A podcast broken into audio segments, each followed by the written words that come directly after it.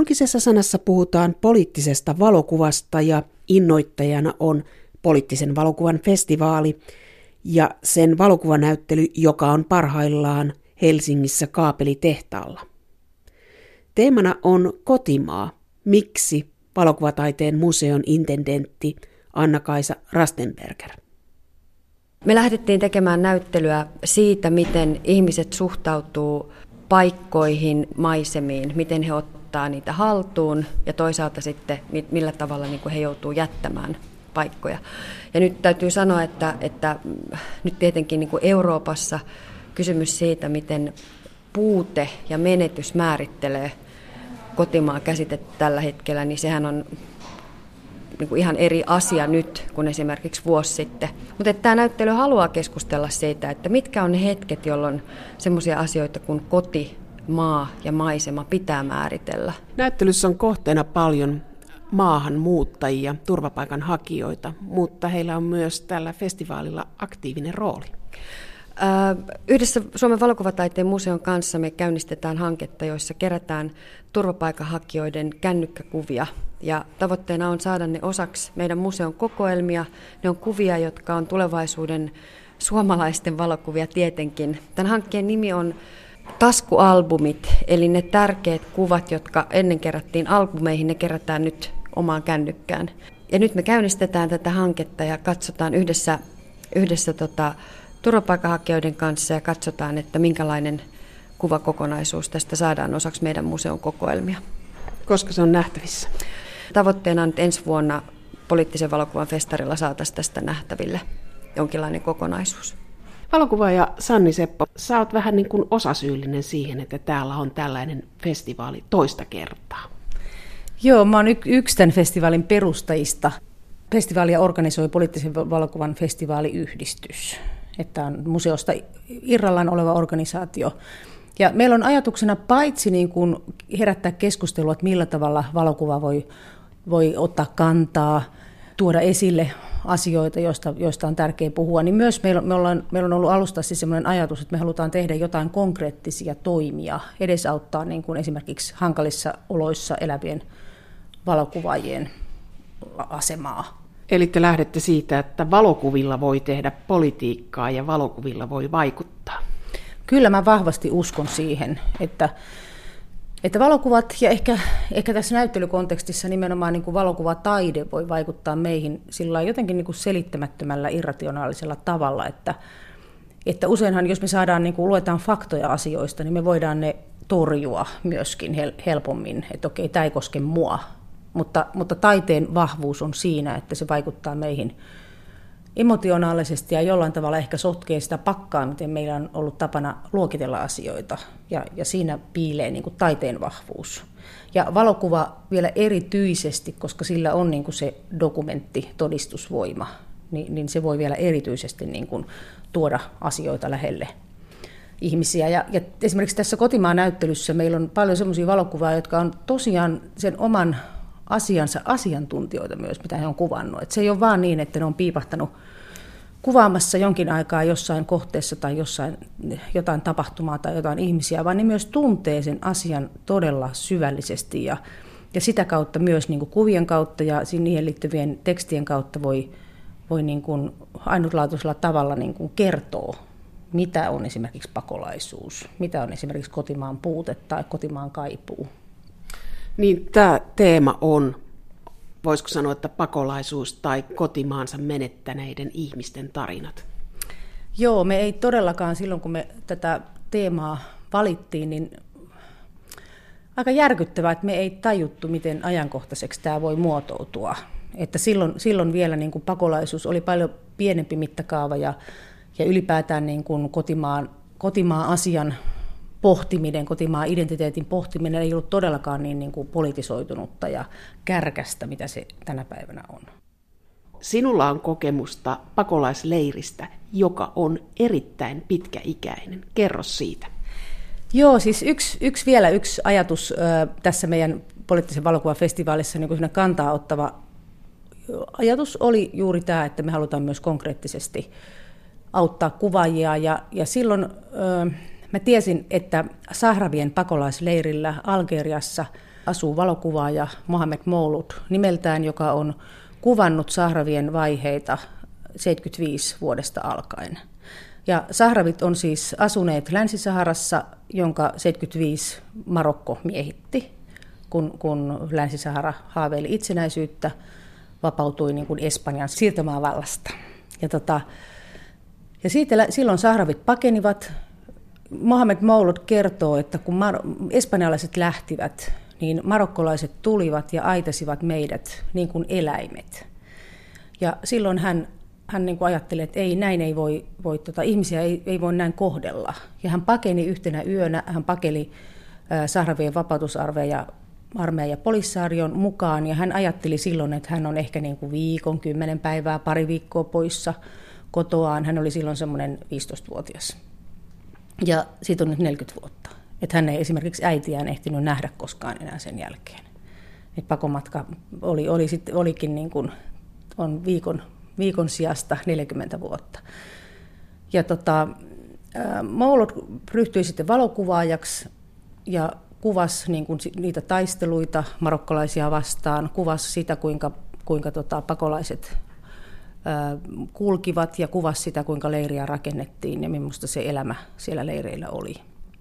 40 vuotta pakolaisleirillä. Sanni Seppo, sä kävit valokuvaamassa siellä, niin – että jos ihminen on 40-vuotias, niin se on ollut koko elämänsä pakolaisleirillä.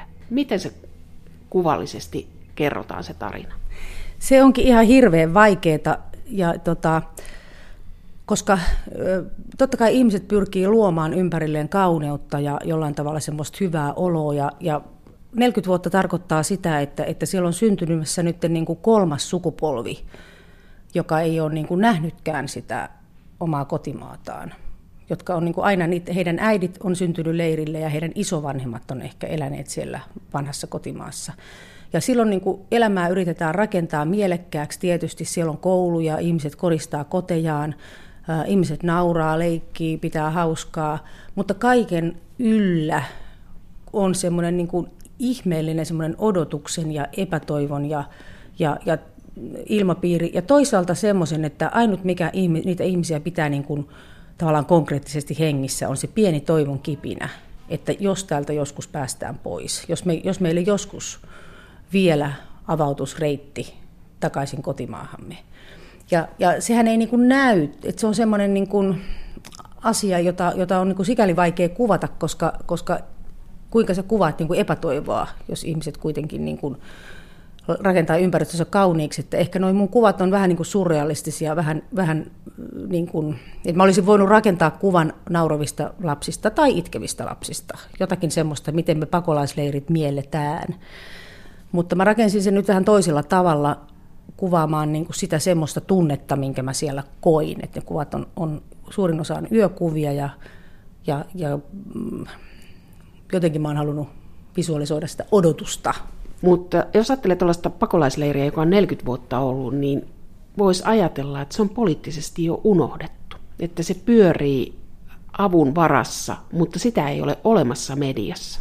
Se on just järkyttävää ja, ja sen takia niin kuin tämän mun ja Kerttu Matinpuro, jonka kanssa mä yhdessä olen tehnyt tätä kokonaisuutta, niin tämän meidän sarjan nimi on Valokuvilla hiljaisuutta vastaan, koska, koska jotenkin se ainut reitti on, että ihmiset tietäisivät tästä konfliktista. Ja, ja tota, 91 sota päättyi Marokon kanssa ja rauhansopimukseen kuului, että YK järjestää kansanäänestyksen tämän Länsi-Saharan kohtalosta. Ja vuodesta 1991 saakka siellä tota, oikeastaan se on, sekin on niin jotenkin huvittavan näköistä, että ainut semmoinen loistava valokenttä, mikä näkyy siellä täällä maisemassa, on tämä YK operaation niin kuin tukikohtia, mitä on siellä täällä, jotka järjestää sitä kansanäänestystä, ja sieltä välillä nousee helikopteri tukikohdasta toiseen. Valoja ei ole juuri muualla, mutta kansanäänestystä ei ole sitten vuoden 1991 onnistuttu järjestämään kuitenkaan. Ja, ja, tota, ja sitten totta kai sen takia nuoret alkaa olla niin kuin kyllästyneitä ja epätoivoisia siihen, että, että tämän diplomatian avulla ratkaisua ei tullut. Ja ne on, niin kuin, ne on niin kuin jopa valmiita siihen, että me ei ole mitään muuta vaihtoehtoa kuin, että täällä tapahtuu jotain veristä, jotta media kiinnittää huomion. Ja se on semmoinen asia, mitä, mitä me ollaan Kertun kanssa paljon pohdittu, että, että me voidaan tavallaan niin kuin kääntää selkämme ja ajatella, että tuo konflikti ei meille kuulu.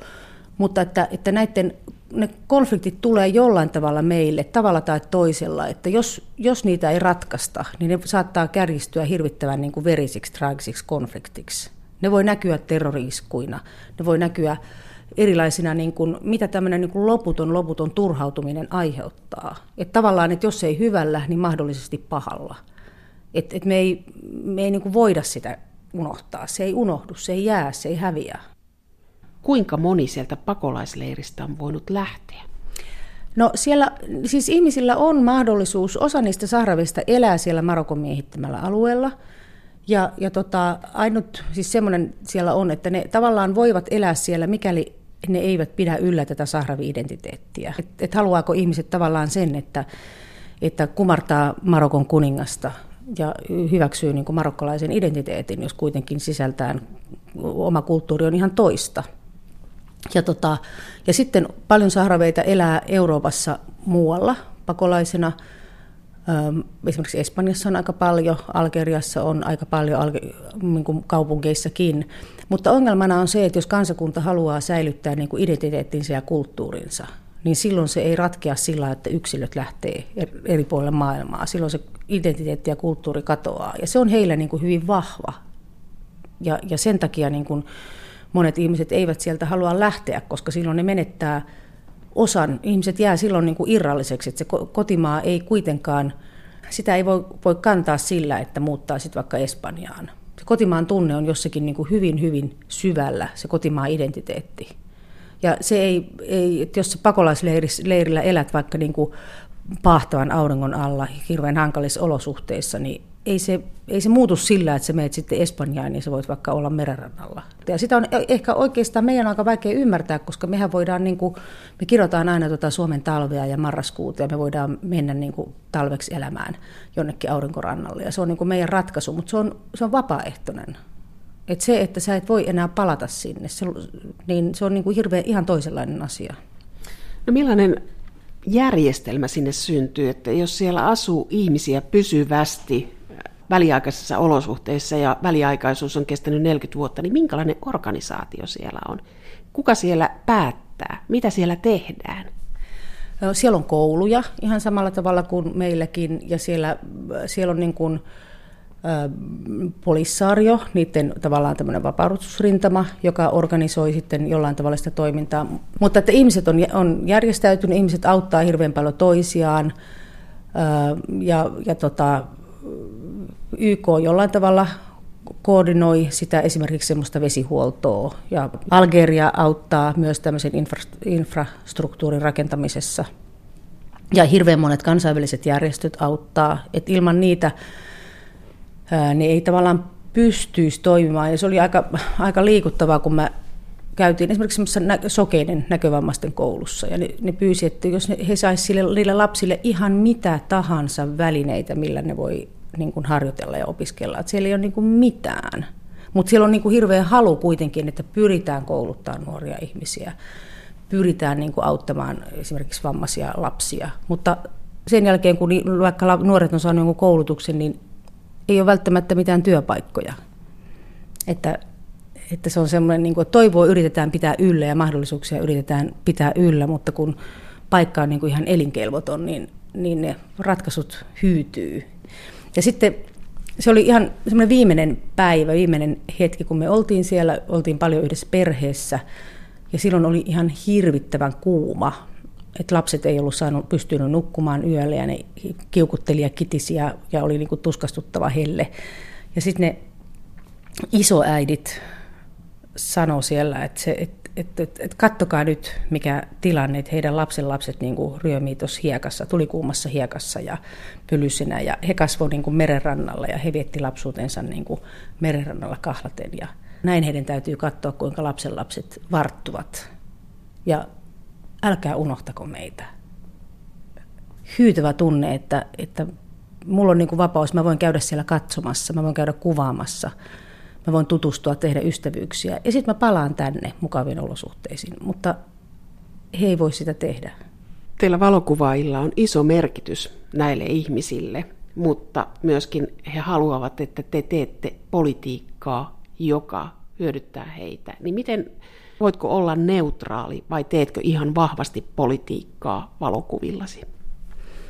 En mä missään tapauksessa edes oikein pyri olemaan neutraali. Että kyllä tuommoisessa paikassa kyllä mulla tulee niinku ihan her- selvästi kanta, ketä mä haluan puolustaa. Ja, ja, ja sitten halu ottaa selvää, että, että mä oon valokuva ja mä en ole sillä tavalla niinku ekspertti kuitenkaan kaikissa asioissa. Että kyllä mä koko ajan haluan seura- seuraan sitä, että mikä hidastaa sitä rauhansopimuksen äänestyksen tekemistä, mitkä yritykset niin kuin hyötyy siitä, että Länsi-Sahara pysyy Marokon miehittämänä. Että se ei ole todellakaan pelkästään Marokon asia, vaan, vaan EU solmii kalastussopimuksia Marokon kanssa vesille, jotka tavallaan kuuluu länsisaharalaisille. Ja siellä on paljon luonnonrikkauksia, joita halutaan hyödyntää. Että se ei ole pelkästään niin kuin, kysymys on usein rahasta.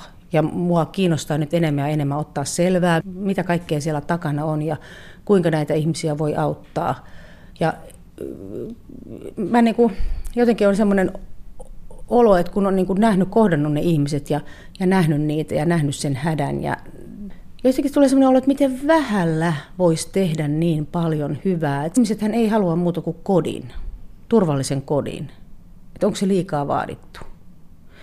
Tavallista ihmistä on niin kuin jotenkin aina puolustettava. Että siinä, ei ole niin kuin, siinä ei voi olla puolueeton. Siellä pakolaisleirillä on jo väkeä, jotka ovat useamman sukupolven ajan olleet siellä, mutta valokuvaajina teitä on siellä käynyt kahden sukupolven edustajia, äiti ja tytär. Onko näkemyseroa siinä, miten te kuvaatte sitä leiriä? On toki, tota, tyttärin on hu- hurjan paljon skarpimpi kuin minä, että, että mä, mä kuulen enemmän niin kuin, tavallaan valon perässä ja, ja jotenkin kontaktien perässä ja, ja on niin kuin selvästi semmoinen niin kuin esteettispainotteisempi ja, ja tota, mun tytär, joka opiskelee Moskovassa toimittajaksi, niin hän, hän on enemmän niin kuin, voimakkaammin myös niin kuin hakee sitä tietoa ja faktoja niistä asioista. Ja hän, hän oli siellä nyt jo toisen kerran. Et itse asiassa mä, mä tota, menin sinne sillä tavalla, että, että mun tytär Kerttu oli ollut siellä jo aikaisemmin hyvinkin nuorena. Ja, ja, ja hän puhui hirveän paljon siitä kokemuksesta, koska se oli, hänellä oli hirveän rankkaa se, että hän ystävystyi siellä ihmisiin, ja sitten he oli aina Skypessä yhteydessä tai jossain ja kaikki kysyivät, että no mitä sulle kuuluu. Ja sitten Kerttu kertoo aina, miten kauheasti hänellä on kaikkea tapahtunut. Ja ne sanoo aina siellä, että no meille ei täällä tapahdu mitään. Että se on aika hurja tunne, niin kun, että, että nuoren elämässä normaalisti tapahtuu erilaisia. Sulla voi olla työpaikkoja, uusia tuttavuuksia, uusia kokemuksia ja siellä ei tapahdu mitään. Tuleeko tästä jatkokertomus? Ei me olla vielä, me ollaan nyt tähdätty niin tähän näyttelyyn, ettei me olla vielä mietitty, mutta kyllä mä, täällä on siis kertun lyhyt elokuva ja semmoinen installaatio, joka kertoo noista sarveista. Mutta kyllä mä itse ajattelin, mulla on niin jotenkin semmoinen olo, että mä haluan palata. Mä haluan toisaalta palata niin kuin viedä ihmisille niitä valokuvia, mitä mä oon ottanut. Ja sitten me pidettiin siellä Kertun kanssa semmoisessa nuorten tyttöjen koulussa myöskin tämmöisiä valokuva- ja elokuvakurssi ja, ja meitä hirveästi toivottiin, että me mentäisiin sinne opettamaan lisää. Että mulla on niin semmoinen olo, että voisi mennä niin kuin tekemään sinne jotain konkreettista. Sanni Seppo, kun liikut pakolaisleirillä ja kuvaat ihmisiä, niin tuleeko sinulle koskaan sellainen olo, että olet tirkistelemässä? Kyllä toki, että pitää olla niin kuin hirveän selvillä niistä omista motiveista ja minkä takia sitä työtä tekee, minkä takia kuvaa ihmisiä. Et, et välillähän sitä tulee semmoinen olo, että nyt mä niinku, että aha, tässä on nyt hyvä aihe, raflaavan jutun, että mä niinku hyödynnän niitä ihmisiä.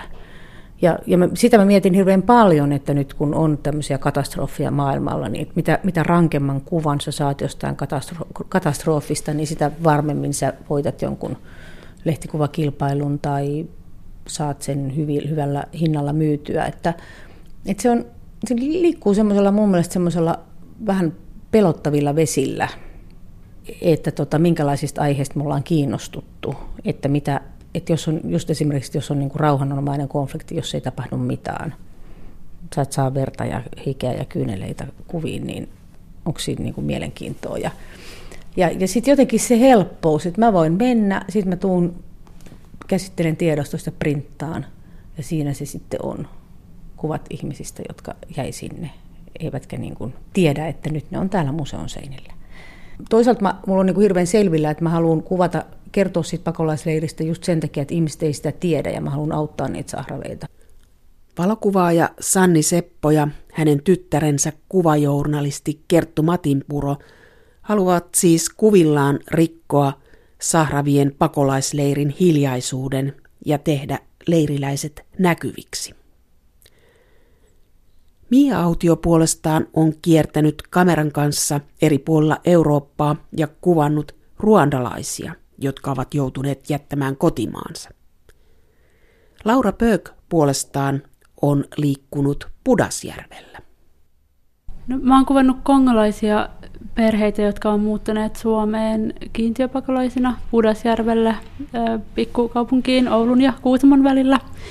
Nämä perheet on, suurin osa heistä on asunut Ruandassa noin 15 vuotta pakolaisleirillä ennen kuin muutti Suomeen 2012-2013 ja mä aloittelin silloin aika pian heidän saapumisen jälkeen itse tätä projektia, eli olen kuvannut nyt reilut kaksi vuotta. Miksi valikoitui Pudasjärvi? No, Pudasjärvi valikoitu heidän kotikunnakseen sen takia, että he on kiintiöpakolaisia, eli kiintiöpakolaiset, jotka tulee YK kautta, niin he tarvitsevat jonkun vastaanottavan kunnan Suomessa ennen kuin he pääsevät sieltä pakolaisleiriltä tänne. Ja aika monet pienemmät kunnat on ollut haluttomia ottamaan näitä kiintiöpakolaisia vastaan, että Pudasjärvellä oli tässä melko avoin linja, ja he toivoo uusia asukkaita, ja he päätti sitten ottaa nimenomaan kongolaisia.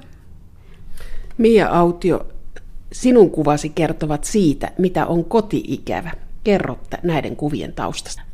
No mun sarja kertoo lähinnä siitä, että mikä on niin kuin ihmisen suhde maisemaan ja miten se suhde ehkä muuttuu poliittisen pakolaisuuden kontekstista, kun ei enää ole pääsyä sinne kotimaahan. Ö, mä oon kuvannut ruandalaisia pakolaisia eri Euroopan maissa, pääosin Saksassa, mutta myös Belgiassa, Norjassa ja Suomessa. Ja sitten mä pyysin heitä kuvailemaan mulle niin kuin jonkun maiseman sieltä niin kuin kotoa tai entisestä kotimaasta, synnyin seudulta ja matkustin sitten itse sinne ja kuvasin nämä maisemat heille. Ja sitten sä oot kuvannut nämä henkilöt näitä maisemia vasten. Kun sä oot kuvannut pakolaisia eri maissa ja ne on samasta paikasta tulleet ruandalaisia, niin onko sillä eroa, että missä sä olet pakolaisena, että miten, miten he on sopeutunut, näkyykö se jotenkin? Kyllä ainakin se, että ruandalaisen on tietenkin Belgiaan tai Ranskaan helppo kotiutua, kun kieli on sama. Mutta tota, mulle tämä koko ruandalaisten joukko on näyttäytynyt siis tosi poikkeuksellisena ryhmänä siinä mielessä, missä ikinä he ovatkin, niin he ovat kotiutuneet tosi hyvin ja äh, he ovat oppineet kielen ja suurin osa on niin kuin, pystynyt jatkamaan esim. opintojaan, mikä ei ole aina ollut helppoa, mutta he on ollut jotenkin uskomattoman päämäärätietoisia, ottaen huomioon, mitä kaikkea he on niin kuin, kokenut siellä kotimaassa, kansanmurhan ja sen jälkeen tapahtuneita asioita. Siis suurin osa heistähän ei ole lähtenyt kansanmurhan takia, vaan ihan niin kuin viimeisen kymmenen vuoden aikana.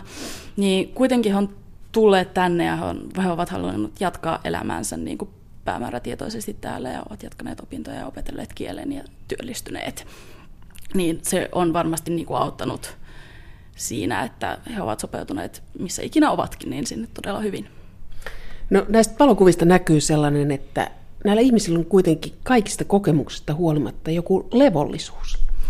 Joo, siis mä olin aika yllättynyt itsekin, kun mä lähdin aika henkilökohtaisesti henkilökohtaisista lähtökohdista tekemään tätä työtä, kun mä asuin itse Saksassa ja mä olin myös tavallaan maahanmuuttaja, mutta ihan eri lähtökohdista, että mulla oli niin kuin aina mahdollisuus mennä takaisin kotia ja mä halusin ymmärtää sitä tunnetta, että kun kotia ei enää ole, sitä alkuperäistä kotia.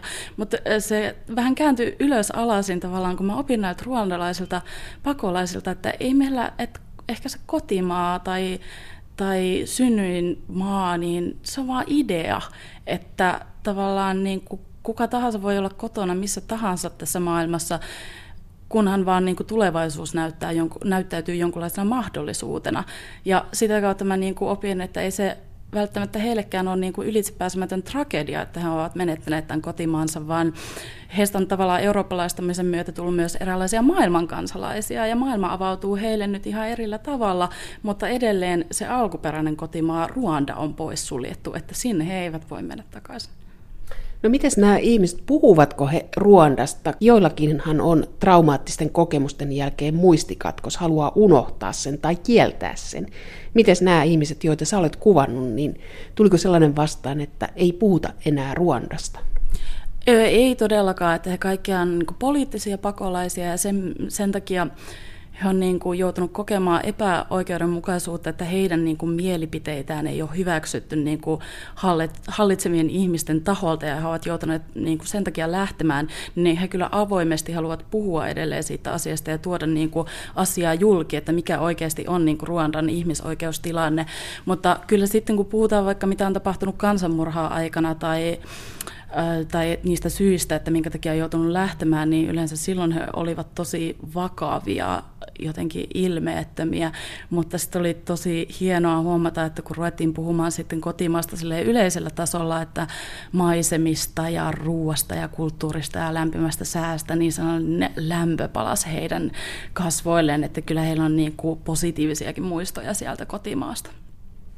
Laura Pöök, sä liikuit Pohjois-Pohjanmaalla eli Pudasjärvellä ja kongolaisten parissa. Miten kongolaiset oli sulautunut Pudasjärvelle? Osittain se, että se oli pieni paikkakunta, niin auttoi kyllä ihmisiä tutustumaan toisiinsa läheisemmin, tai että jotkut naapurit esimerkiksi tutustui auttoi hyvinkin paljon, tai useissa perheissä tutustuin niin kuin vanhempiin pudasjärveläisiin, jotka oli eläkkeellä, omat lapset, lapsen lapset oli lähtenyt asu muualle ja he oli sitten hyvinkin läheisesti ystävystynyt tiettyjen perheiden kanssa. Nythän tässä on käynyt niin, että tämän kahden vuoden aikana, mitä mä oon tätä kuvausprojektia tehnyt ja heidän elämää seurannut, niin suurin osa näistä kongolaisista perheistä on sitten itse jatkaneet myös elämää ja jatkaneet eteenpäin ja muuttunut myös isompiin kaupunkeihin – opiskelumahdollisuuksien perässä tai perhesyistä, että kun he on päässyt täällä kiinni johonkin elämässä, niin elämä on vienyt myös heitä eteenpäin sitten samoista syistä kuin monia muita nuoria täältä Pudasjärveltä. Sama kohtalo kuin paikallisilla nuorilla, että tulevaisuutta ei ole tai työtä tai koulutusta ei ole, että on lähdettävä. Joo, kyllä monet ö, sanokin, että saattoi olla hyväkin asua pienemmällä paikkakunnalla aluksi, että sai paljon tukea sieltä. Toisaalta ehkä just nuorten aikuisten mielestä, niin joo, saattoi olla hieman yksinäistä siellä tai vaikea tutustua ikätovereihin. Ö, mutta niinhän se on, että niin kuin ne ammatilliset haaveet, mitä heillä on, tai koulutushaaveet, niin valitettavasti ei, ei ole ollut sit mahdollisuuksia. Kaapelilla on siis poliittisen valokuvan festivaali, ja sen teema on kotimaa. Tekeekö Laura Pöök Pudasjärvellä kuvaamillaan – kongolaisten maahanmuuttajien kuvilla politiikkaa itse?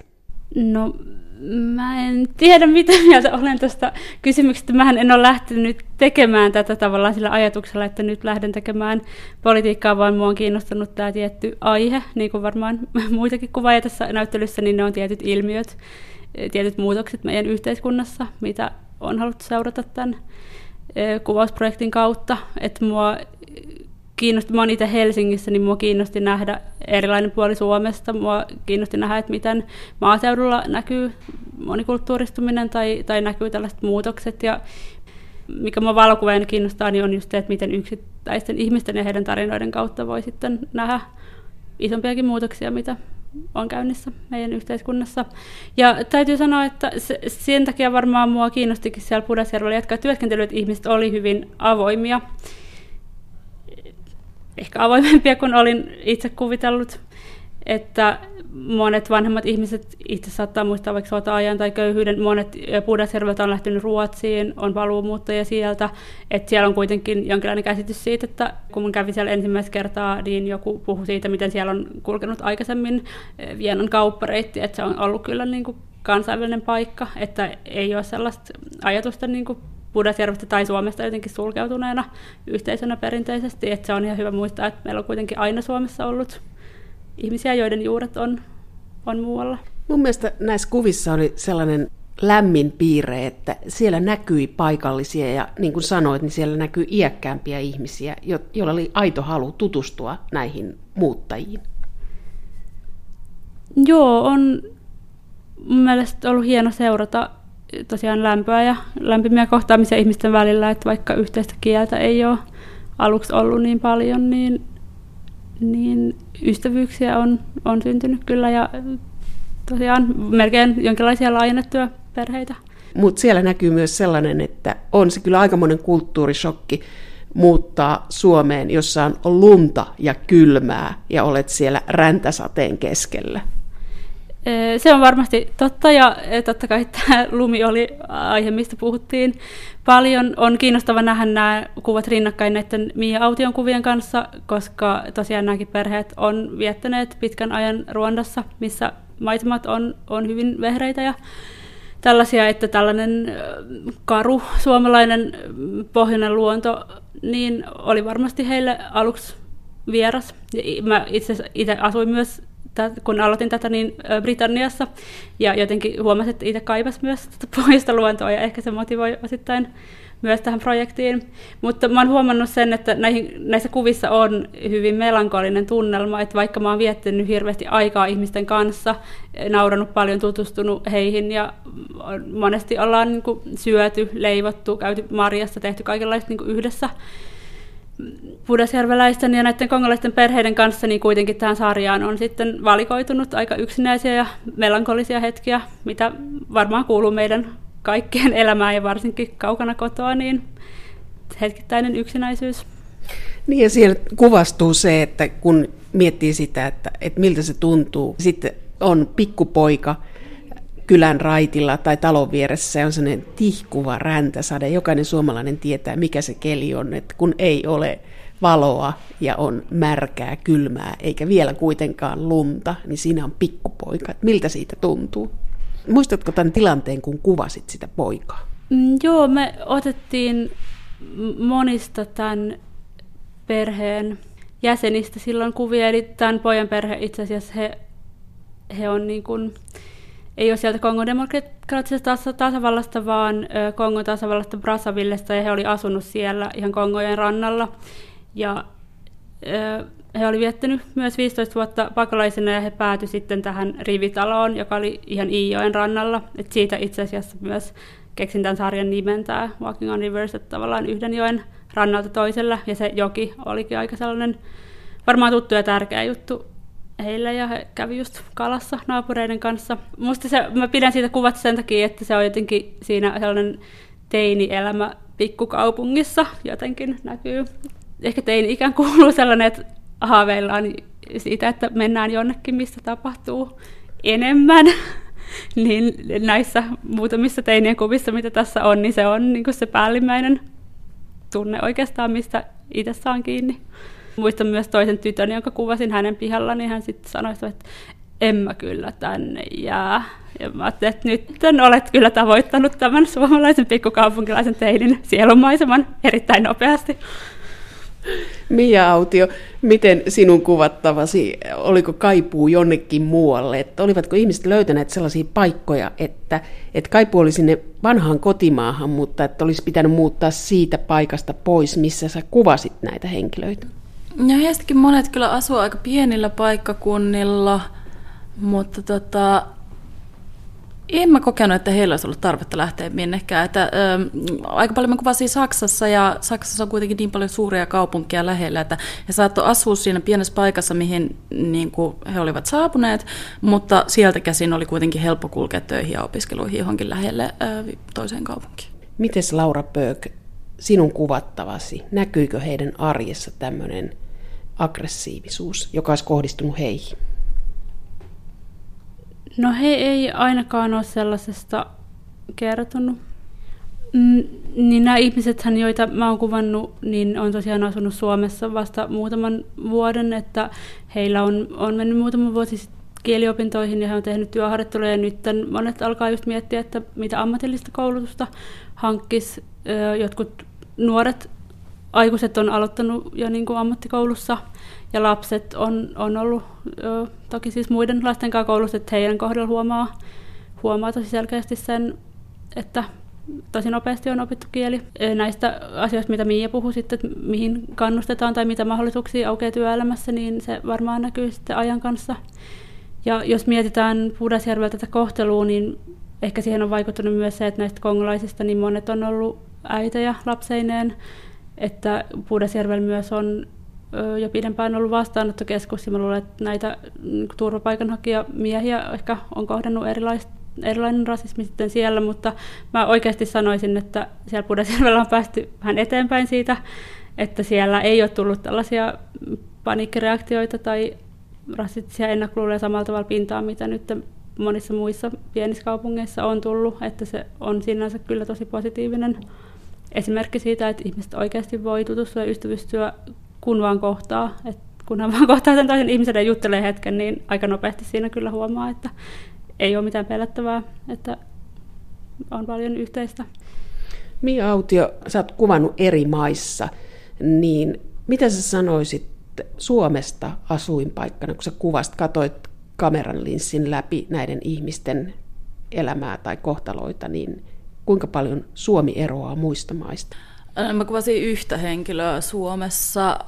No, hän puhuu aika paljon kyllä tästä Suomen kulttuurista, että hyvä kun naapureita tuntee ja että sillä lailla tavallaan tuntee itsensä aika yksinäiseksi verrattuna niin kuin omaan kulttuuriin, jossa on vähän enemmän sitä yhteisöllisyyttä, mutta toisaalta hän sanoi, että saapahan olla myös rauhassa, jos haluaa, että, että on helppo vetäytyä, jos sitä tarvii. Se oli ehkä niin kuin ainut sellainen mikä ei ehkä niin vahvasti tullut muilta muissa maissa.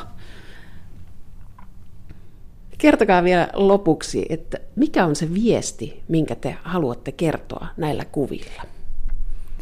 No, mun työ on ennen kaikkea niin kuin vähän erilainen näkökulma maahanmuuttoa, että mä oon valinnut tämän maiseman ja tietynlaisen kansallistunteen siihen niin kuin pääteemaksi koska mä haluan, että jokainen niin kuin voisi sitä kautta ymmärtää poliittista pakolaisuutta. Että meillä jokaisella on tietynlainen suhde meidän kotiseutuun ja sen maisemiin.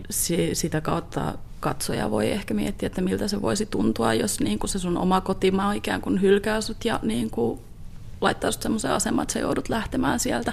Mutta myös siinä taustalla on se Ruandan poliittinen tilanne, että siihen aika paljon perehdyin ja näistä ihmisistä on tullut mulle hyviä ystäviä ja se Ruandan ja lähivaltioiden, Kongon ja muiden maiden siinä ympärillä, niissä valitseva sekasorto, niin, niin kyllä siitäkin niin kuin haluaisin välittää tietoa ja haluaisin, että ihmiset olisivat kiinnostuneita, mitä siellä tapahtuu. No, tässä muun sarjassa ehkä keskeisin teema on, on muutos ja se just, että miten me sopeudutaan muutokseen ihmisinä ja myös yhteisönä. Että nämä perheet tai nämä ihmiset, joita mä oon kuvannut, niin he on, on käynyt läpi tosi paljon elämässään ja painut hyvin vaikeaa konfliktia, mutta kuitenkin päässeet täällä uuden elämän alkuun. Meidän niin kuin nyt yhteiskuntana täytyy olla valmis kohtaamaan nämä, kohtaamaan nämä muutokset meidän yhteiskunnassa, kohtaamaan uudet ihmiset, jotka tänne tulee, että et jos me nyt ollaan jotenkin kriisissä, niin se tavallaan liittyy myös enemmän siihen, että ei ole just avoimuutta määritellä uudelleen vaikka, että kenen kotimaa Suomi nyt voi olla. Rynnäkkö selvästikin on, al- selvästikin on alkanut. Uutistoimisto Interfax on kertonut, että tuosta kaappaajien halussaan pitämästä koulurakennuksesta on onnistunut pakenemaan pois 30 naista ja lasta tuon koulurakennuksen yläpuolella on nähty neljä venäläistä MiG-8 kahdeksan helikopteria ja siellä käydään tulitaistelua. Näin traagisesti alkoi koulu Beslanan pikkukaupungissa Etelä-Venäjällä syyskuussa 2004. Oppilaat, opettajat ja vanhemmat olivat juhlistamassa koulun alkua, kun koulurakennukseen hyökättiin ja panttivangiksi joutui yli tuhat ihmistä. Kaappaajat vaativat Venäjää vapauttamaan vangittuja tsetseenitaistelijoita ja vetäytymään Tsetseeniasta. Koulu oli kolme päivää piiritettynä ja piina päättyi kaappaajien ja Venäjän erikoisjoukkojen taisteluun, jossa kuoli yli 300 ihmistä, joista lapsiuhreja oli 186. Moskovalainen Oksana Jusko meni Beslanaan vapaaehtoistyöntekijäksi vuosi terroriiskujen jälkeen. Ja kymmenen vuoden ajan Hän on vierailut kaupungissa ja valokuvannut, opettanut ja järjestänyt työpajoja. Beslanasta on tullut hänelle journalistinen projekti, jossa hän on seurannut, miten nuoret ovat selviytyneet. In my project, uh, the main idea was that uh, time has passed uh, and uh, after 10 years of the tragedy, um, these children uh, already Nyt nuo onnettomuudessa mukana olleet lapset ovat nuoria aikuisia, jotka ovat valmistuneet kouluista ja yliopistoista. Oksana Jusko haluaa valokuvillaan näyttää, että avustustyöllä on merkitystä. I wanted to show that uh, we need this help and uh, we should be Kouluun kohdistunut terrori-isku toi pikkukaupungin kaduille kansainvälisen median ja kaupungin asukkaat olivat tiedotusvälineiden piirittämiä. Heidän tuli kertoa traagisia kertomuksia ja olla uhreja. Lapset oppivat kertomaan kertomuksia, joita media halusi. Oksana Jusko näki, miten media toimi, ja se ei aina ollut ihan pyyteetöntä. Media myös häiritsi ihmisiä, jotka tarvitsivat apua. Uh, of course, uh, they are people in trouble and they need help, they need support, and uh, journalists just uh, come and uh, um, interrupt their lives. You can imagine, you feel pain. Toimittajat vain tulivat ja kysyivät typeriä kysymyksiä. Oksana kysyy, voitko kuvitella, miltä tuntuu, kun on tuskia ja joku tulee ja esittää kysymyksiä. Oksana näkee toiminnan eettisenä ongelmana Peslanan kaltaisissa tragedioissa. Uh, I think uh, uh, it's a very ethical problem Vaikka and, uh, very tällaisissa tragedioissa ja uh, konfliktitilanteissa Oksanan mukaan media on nähty häiriöksi, siihen myös uskotaan. Ihmiset haluavat kertoa tapahtumista medialle, koska he uskovat, että oikealla tavalla uutisoidessa sillä on vaikutusta siihen, että tällaiset tapahtumat eivät toistuisi. Maybe because, for instance, in this case, this tragedy could never um, been repeat again. Peslan teki Oksana Juskosta journalistin. Hän kuuli paljon tarinoita painajaisista, tuhoisista muistoista, onnettomuuden jättämistä jäljistä. Mutta Oksanan kuvissa on toivon kipinä. Nuoret katsovat luottavaisin mielin kameraan. He ovat selviytyneet. Osa nuorista on opiskelemassa Moskovassa ja Pietarissa – hän tapaa heitä, hän on ystävystynyt heidän kanssaan. Now many of the children uh, who I photographed, they already left Beslan because they started to study in universities. And some of them study in Moscow and St. Petersburg, so we see each other even more often right now. Kun uh, Oksanalta kysyy, että mikä tarina erityisesti on jäänyt hänen mieleensä, hän sanoi, että sitä on vaikea sanoa, mutta yksi tytön lause hänelle on jäänyt mieleen, että kukaan ei synny pahana, kukaan ei ole paha syntymästään lähtien. Olosuhteet tekevät pahuuden. Uh, we became bad only because of circumstances. I think uh, these words uh, gave me lots of understanding how they also grew up and uh, uh became so, such beautiful persons that they are now.